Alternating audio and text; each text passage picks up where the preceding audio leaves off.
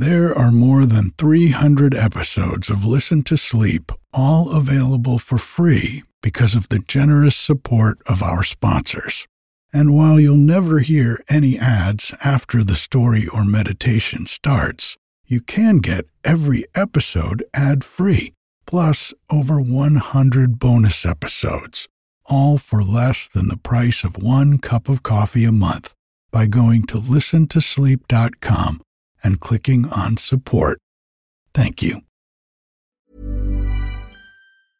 I'm Sandra, and I'm just the professional your small business was looking for. But you didn't hire me because you didn't use LinkedIn jobs. LinkedIn has professionals you can't find anywhere else, including those who aren't actively looking for a new job but might be open to the perfect role, like me.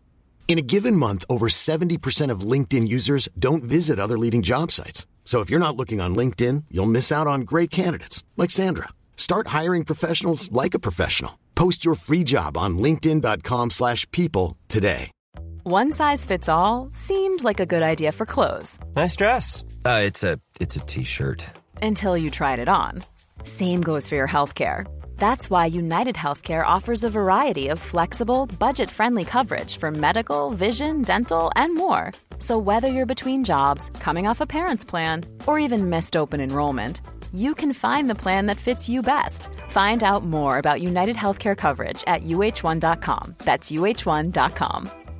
One size fits all seemed like a good idea for clothes Nice dress. Uh, it's a it's a t-shirt. until you tried it on. Same goes for your healthcare.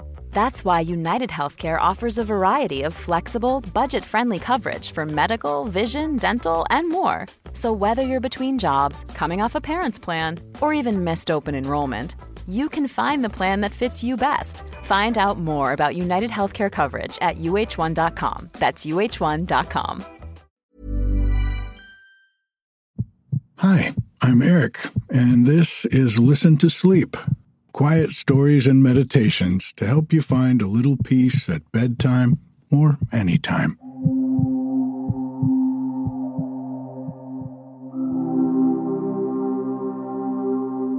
Well, Bodie, Joe, and I had a good week out on the coast, and we're back at the cabin this weekend for a little creek time. It's still really warm up here on the mountain, and to get some projects done. While I was out at the coast last week, I wrote the third issue of my monthly newsletter.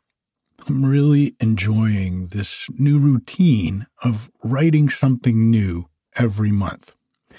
And partly because it pushes me a little beyond my comfort zone.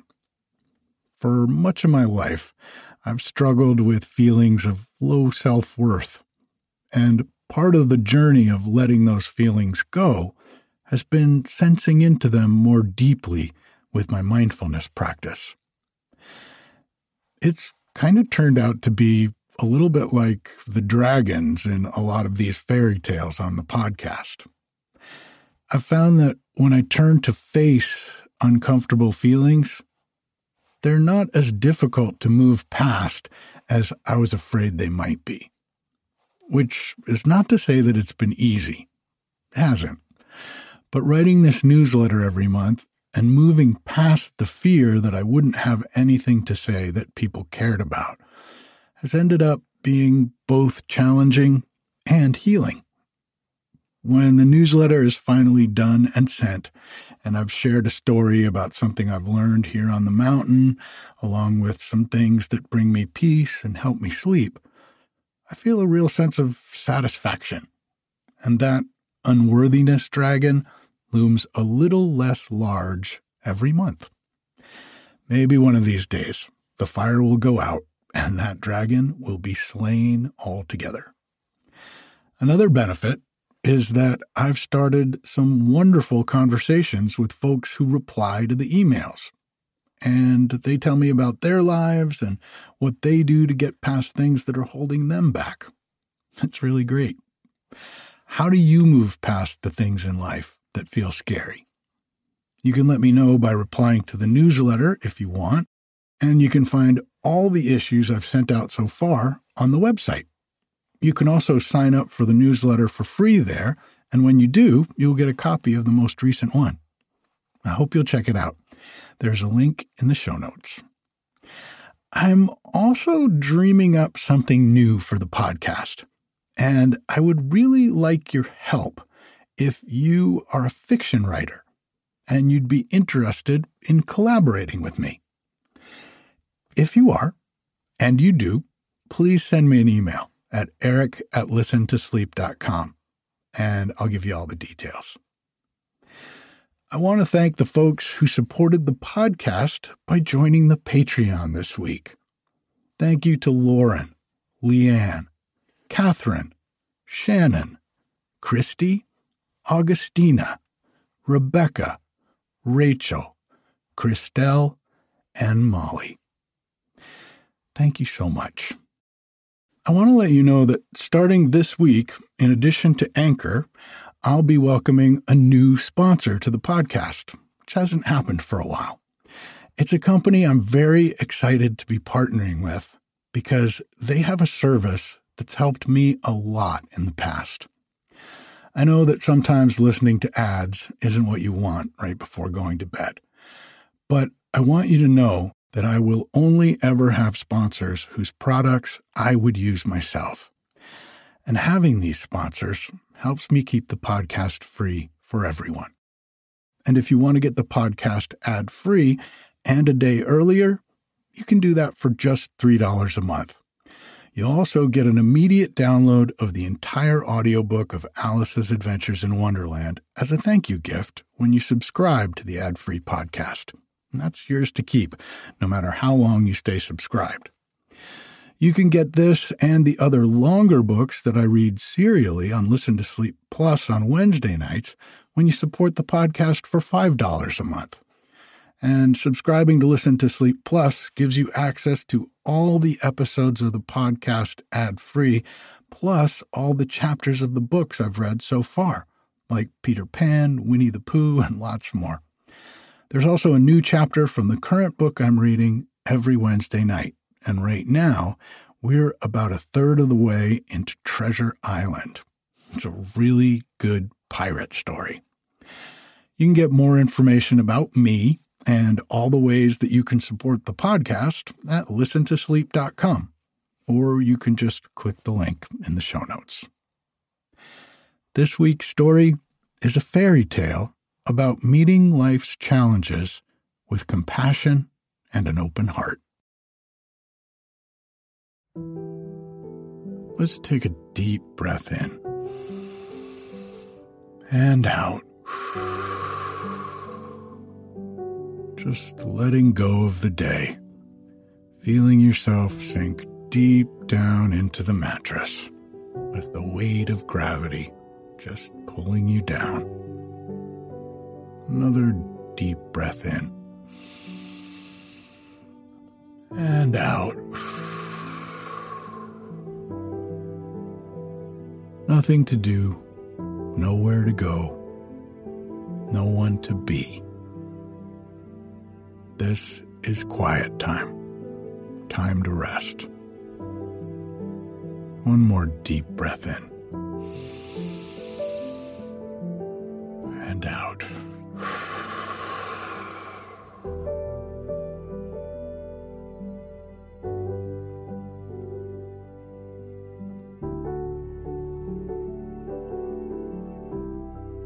If you get tired while I'm reading to you, that's okay.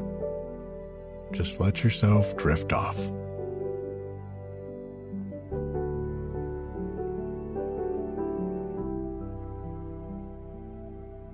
The Gold Bearded Man. Once upon a time, there lived a great king who had a wife and one son whom he loved very much. The boy was still young when, one day, the king said to his wife, I feel that the hour of my death draws near, and I want you to promise that you will never take another husband, but will give up your life to the care of our son. The queen burst into tears at these words, and sobbed out that she would never, never marry again. And that her son's welfare should be her first thought as long as she lived. Her promise comforted the troubled heart of the king, and a few days after, he died, at peace with himself and with the world. But no sooner was the breath out of his body than the queen said to herself, To promise is one thing, and to keep is quite another.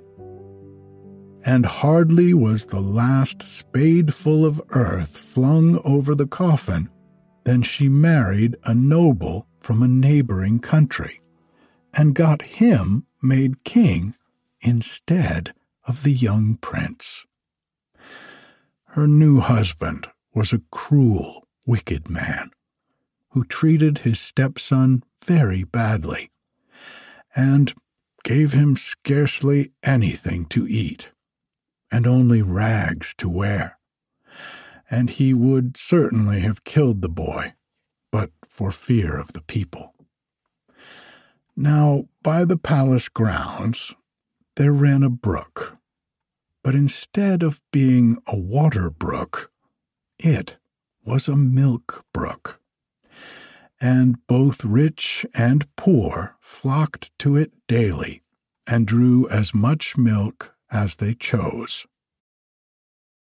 The first thing the new king did when he was seated on the throne was to forbid anyone to go near the brook on pain of being seized by the watchmen.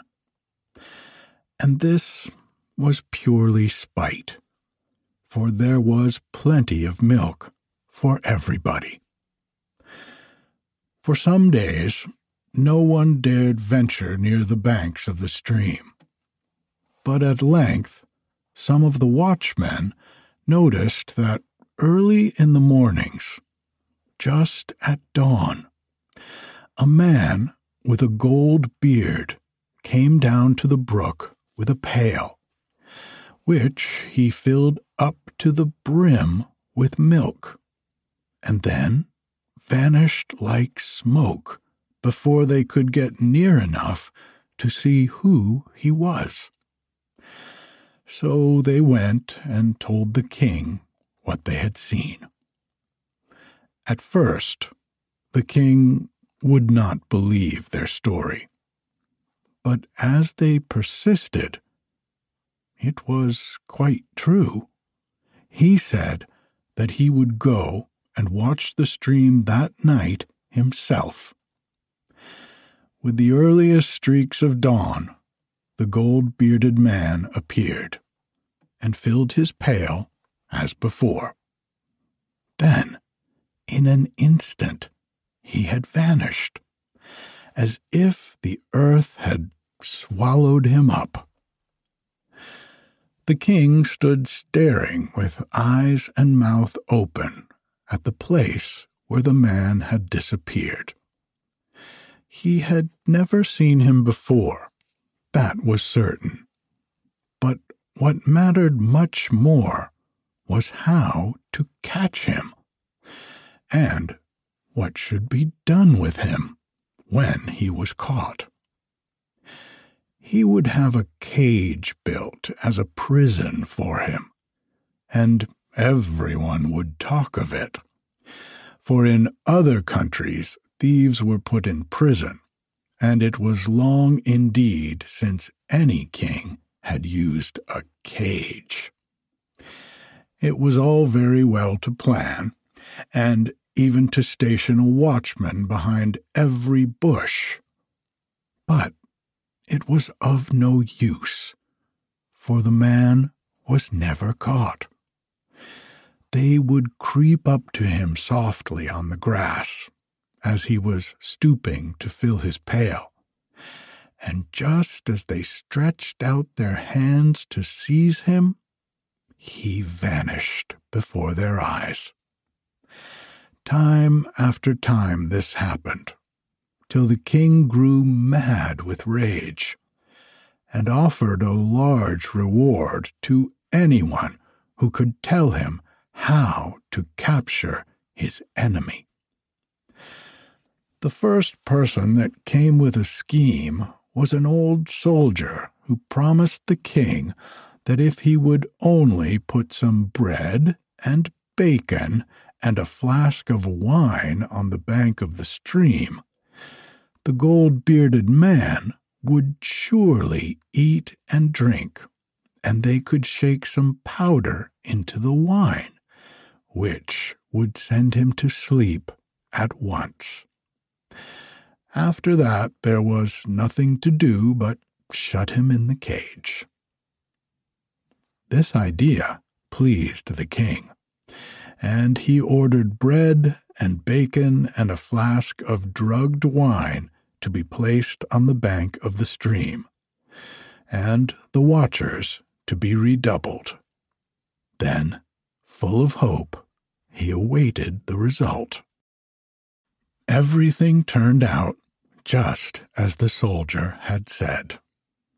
Early the next morning, the gold bearded man came down to the brook, ate, drank, and fell sound asleep so that the watchers easily bound him and carried him off to the palace. In a moment, the king had him fast in the golden cage and showed him with ferocious joy to the strangers who were visiting his court. The poor captive, when he awoke from his drunken sleep, tried to talk to them, but no one would listen to him. So he shut himself up altogether. And the people who came to stare took him for a dumb man of the woods. He wept and moaned to himself all day, and would hardly touch food, though in dread that he should die and escape his tormentors the king ordered his head cook to send him dishes from the royal table. The gold bearded man had been in captivity about a month when the king was forced to make war upon a neighboring country and left the palace to take command of his army. But before he went, he called his stepson to him and said, Listen, boy, to what I tell you. When I am away, I trust the care of my prisoner to you. See that he has plenty to eat and drink, but be careful that he does not escape, or even walk about the room. If I return and find him gone, you will pay for it by a terrible death. The young prince was thankful that his stepfather was going to war, and secretly hoped he might never come back. Directly after he had ridden off, the boy went to the room where the cage was kept, and never left it, night and day. He even played his games beside it. One day, he was shooting at a mark with a silver bow, and one of his arrows fell into the golden cage.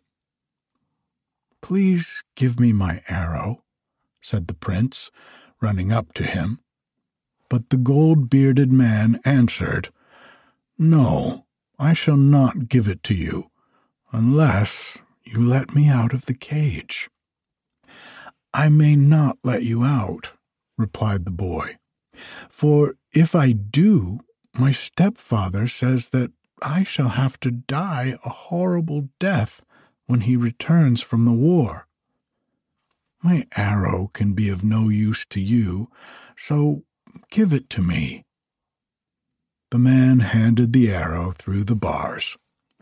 But when he had done so, he begged harder than ever that the prince would open the door and set him free. Indeed, he prayed so earnestly that the prince's heart was touched, for he was a tender hearted boy who pitied the sorrows of other people. So he shot back the bolt, and the gold bearded man stepped out into the world. I will repay you a thousandfold for that good deed, said the man. And then he vanished. The prince began to think what he should say to the king when he came back. Then he wondered whether it would be wise to wait for his stepfather's return and run the risk of the dreadful death which had been promised him. No, he said to himself, I am afraid to stay. Perhaps the world would be kinder to me than he has been. Unseen, he stole out when twilight fell and for many days he wandered over mountains and through forests and valleys without knowing where he was going or what he should do.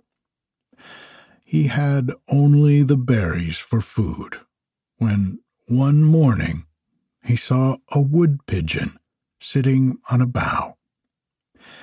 In an instant he fitted an arrow to his bow and was taking aim at the bird, thinking what a good meal he would make of him, when his weapons fell to the ground at the sound of the pigeon's voice. Do not shoot, I implore you, noble prince. I have two little sons at home, and they will die of hunger if I am not there to bring them food and the young prince had pity and unstrung his bow. Oh, prince, I will repay your deed of mercy, said the grateful wood pigeon. Poor thing, how can you repay me?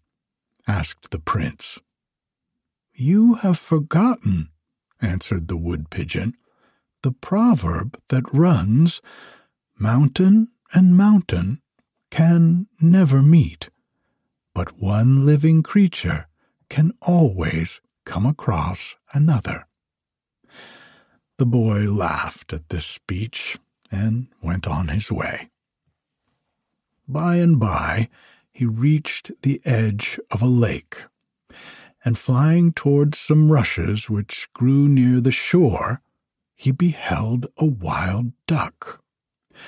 Now, in the days that the king, his father, was alive, and he had everything to eat he could possibly wish for, the prince always had wild duck for his birthday dinner. So he quickly fitted an arrow to his bow and took careful aim. Do not shoot, I pray you, noble prince, cried the duck. I have two little sons at home. They will die of hunger if I am not there to bring them food. And the prince had pity, and let fall his arrow and unstrung bow. Oh, prince, I will repay your deed of mercy, exclaimed the grateful wild duck. You poor thing, how can you repay me? asked the prince. You have forgotten, answered the wild duck, the proverb that runs, Mountain and mountain can never meet, but one living creature can always come across another. The boy laughed at this speech and went his way. He had not wandered far from the shores of the lake when he noticed a stork standing on one leg. And again he raised his bow and prepared to take aim. Do not shoot, I pray you, noble prince, cried the stork. I have two little sons at home. They will die of hunger if I am not there to bring them food. Again, the prince was filled with pity, and this time also he did not shoot. Oh, prince, I will repay your deed of mercy, cried the stork.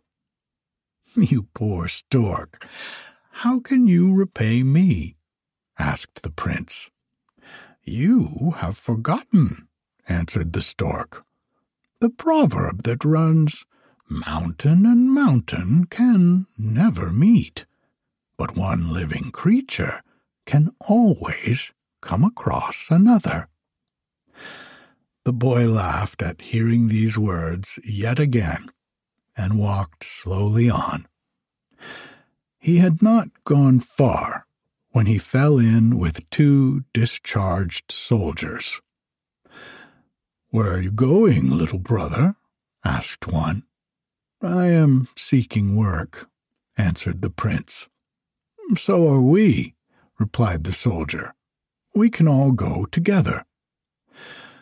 The boy was glad of company, and they went on and on and on through seven kingdoms without finding anything they were able to do.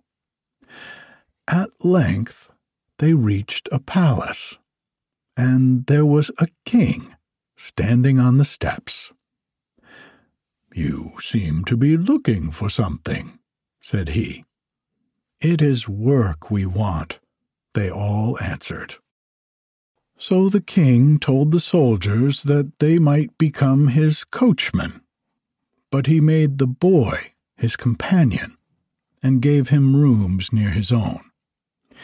The soldiers were dreadfully angry when they heard this, for of course they did not know that the boy was really a prince and they soon began to lay their heads together to plot his ruin. Then they went to the king.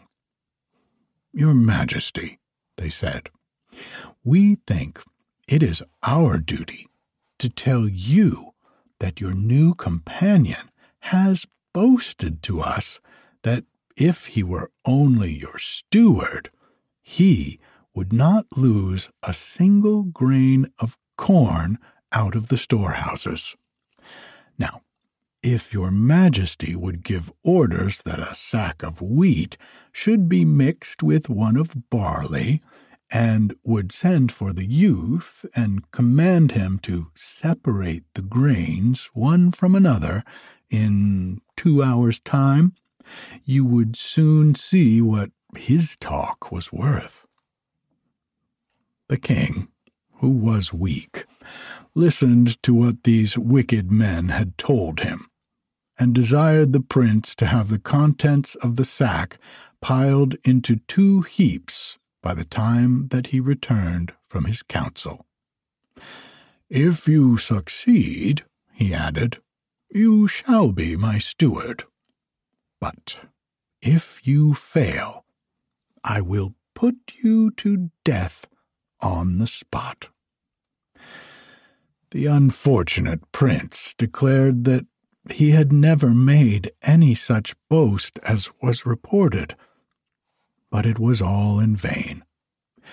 The king did not believe him, and turning him into an empty room, bade his servants carry in the huge sack filled with wheat and barley, and scatter it in a heap on the floor. The prince hardly knew where to begin. And indeed, if he had had a thousand people to help him, and a week to do it in, he could never have finished his task. So he flung himself on the ground in despair, and covered his face with his hands.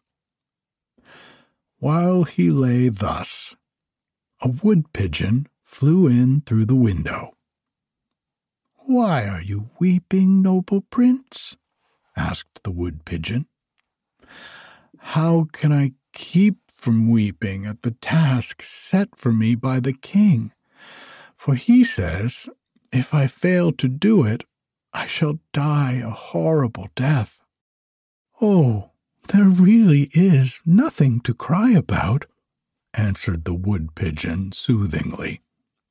I am the king of the wood pigeons, whose life you spared when you were hungry. And now I will repay my debt, as I promised.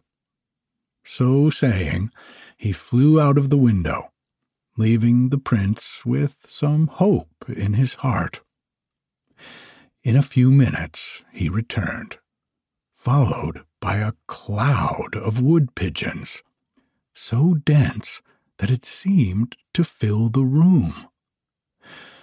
Their king showed them what they had to do, and they set to work so hard that the grain was sorted into two heaps long before the council was over. When the king came back, he could not believe his eyes. But search as he might through the two heaps, he could not find any barley among the wheat, or any wheat amongst the barley. So he praised the prince for his industry and cleverness, and made him steward at once. Well, this made the two soldiers even more envious, and they began to hatch another plot. Your Majesty, they said to the king one day as he was standing on the steps of the palace, that fellow has been boasting again that if he had the care of your treasures, not so much as a gold pin should ever be lost. Put this vain fellow to the proof, we pray you, and throw the ring from the princess's finger into the brook, and bid him to find it. We shall soon see what his talk is worth. And the foolish king listened to them, and ordered the prince to be brought before him. My son, he said, I have heard that you have declared that if I made you keeper of my treasures, you would never lose so much as a gold pin. Now, in order to prove the truth of your words, I am going to throw the ring from the princess's finger into the brook. And if you do not find it before I come back from council, you will have to die a horrible death. It was no use denying that he had said anything of the kind. The king did not believe him. In fact, he paid no attention at all, and hurried off, leaving the poor boy speechless with despair in the corner. However, he soon remembered that though it was very unlikely that he should find the ring in the brook, it was impossible that he should find it by staying in the palace. For some time, the prince wandered up and down, peering into the bottom of the stream. But though the water was very clear, nothing could he see of the ring. At length he gave it up in despair, and throwing himself down at the foot of a tree, he wept bitterly. What is the matter, dear prince? said a voice just above him, and raising his head, he saw the wild duck. The king of this country declares that I must die a horrible death if I cannot find the princess's ring which he has thrown into the brook, answered the prince. Oh, you must not vex yourself about that, for I can help you, replied the bird. I am the king of the wild ducks, whose life you spared, and now it is my turn to save yours. Then he flew away, and in a few minutes a great flock of wild ducks was swimming all up and down the stream, looking with all their might. And long before the king came back from the council, there it was, safe on the grass beside the prince. At this sight, the king was yet more astonished at the cleverness of his steward, and at once promoted him to be the keeper of his jewels. Now, you would have thought that by this time the king would have been satisfied with the prince, and would have left him alone. But people's natures are very hard to change, and when the two envious soldiers came to him with a new falsehood, he was as ready to listen to them as before. Gracious Majesty, said they, the youth whom you have made keeper of your jewels has declared to us that a child shall be born in the palace this night, which will be able to speak every language in the world and to play every instrument of music. Is he then become a prophet or a magician that he should know things which have not yet come to pass? At these words, the king became more angry than ever. He had tried to learn magic himself, but somehow or other his spells would never work and he was furious to hear that the prince claimed a power that he did not possess. Stammering with rage, he ordered the youth to be brought before him, and vowed that unless this miracle was accomplished, he would have the prince dragged at a horse's tail until he was dead. In spite of what the soldiers had said, the boy knew no more magic than the king did, and his task seemed more hopeless than before. He lay weeping in the chamber which he was forbidden to leave, when suddenly he heard a sharp tapping at the window, and looking up, he beheld a stork. What makes you so sad, Prince? asked he. Someone has told the king that I have prophesied that a child shall be born this night in the palace, who can speak all the languages in the world and play every musical instrument. I am no magician to bring these things to pass, but he says that if it does not happen, he will have me dragged through the city at a horse's tail till I die.